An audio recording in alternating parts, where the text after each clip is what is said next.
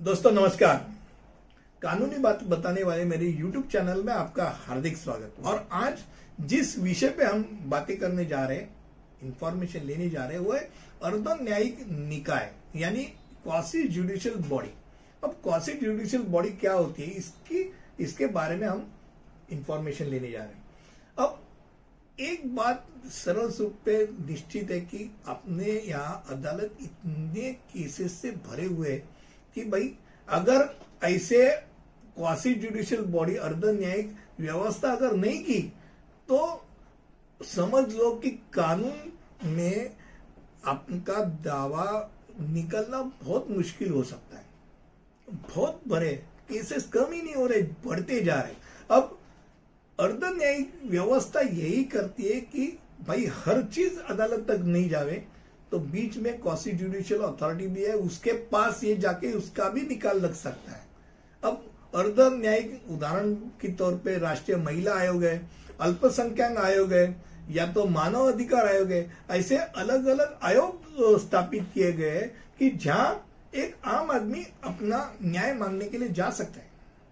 अब अर्ध न्यायिक निकाल का विशेष स्वरूप क्या है कि कम पैसों में ये काम करते हैं।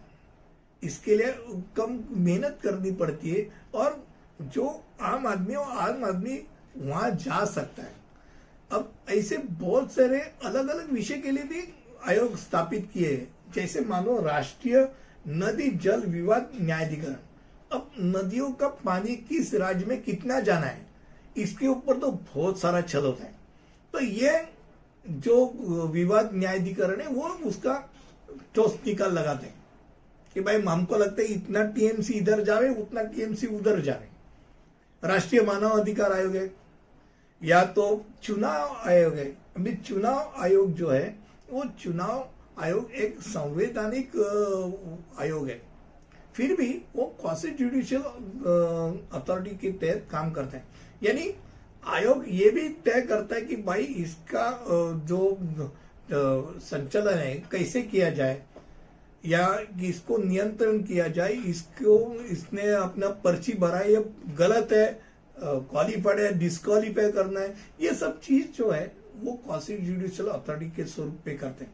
अन्य भी आयोग है, जैसे सेबी है ट्राई है, ये सब अपने अपने ढंग से अपने अपने व्यवहारों को कंट्रोल करते अब एक चीज़ मैं बताना चाहता हूँ कि ये सब जो आयोग है, उन्होंने जो कुछ अपने अपने अदालत, उनके अदालत में जो कुछ निकाल दिया है, उसके ऊपर न्यायिक समीक्षा करने के लिए न्यायालय में, यानी अदालत में आप जा सकते हैं।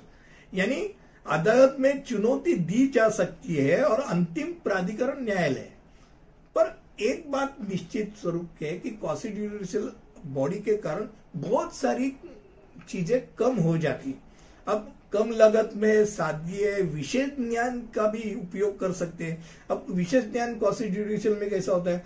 और मान लो सब चीज़ कोर्ट में ही जाए तो कोर्ट में उसके विशेष ज्ञान वाला आदमी कहाँ से लाएँगे? पर यहाँ कैसा विशेष ज्ञान वाला आदमी ट्रिब्यूनल में रहता है और वो बताते कि ये सही है ये गलत है। तो आम पे आज क्वासी जुडिशियल बॉडी यानी अर्ध न्यायिक निकाय क्या है, इसके बारे में हम लोग ने चर्चा की।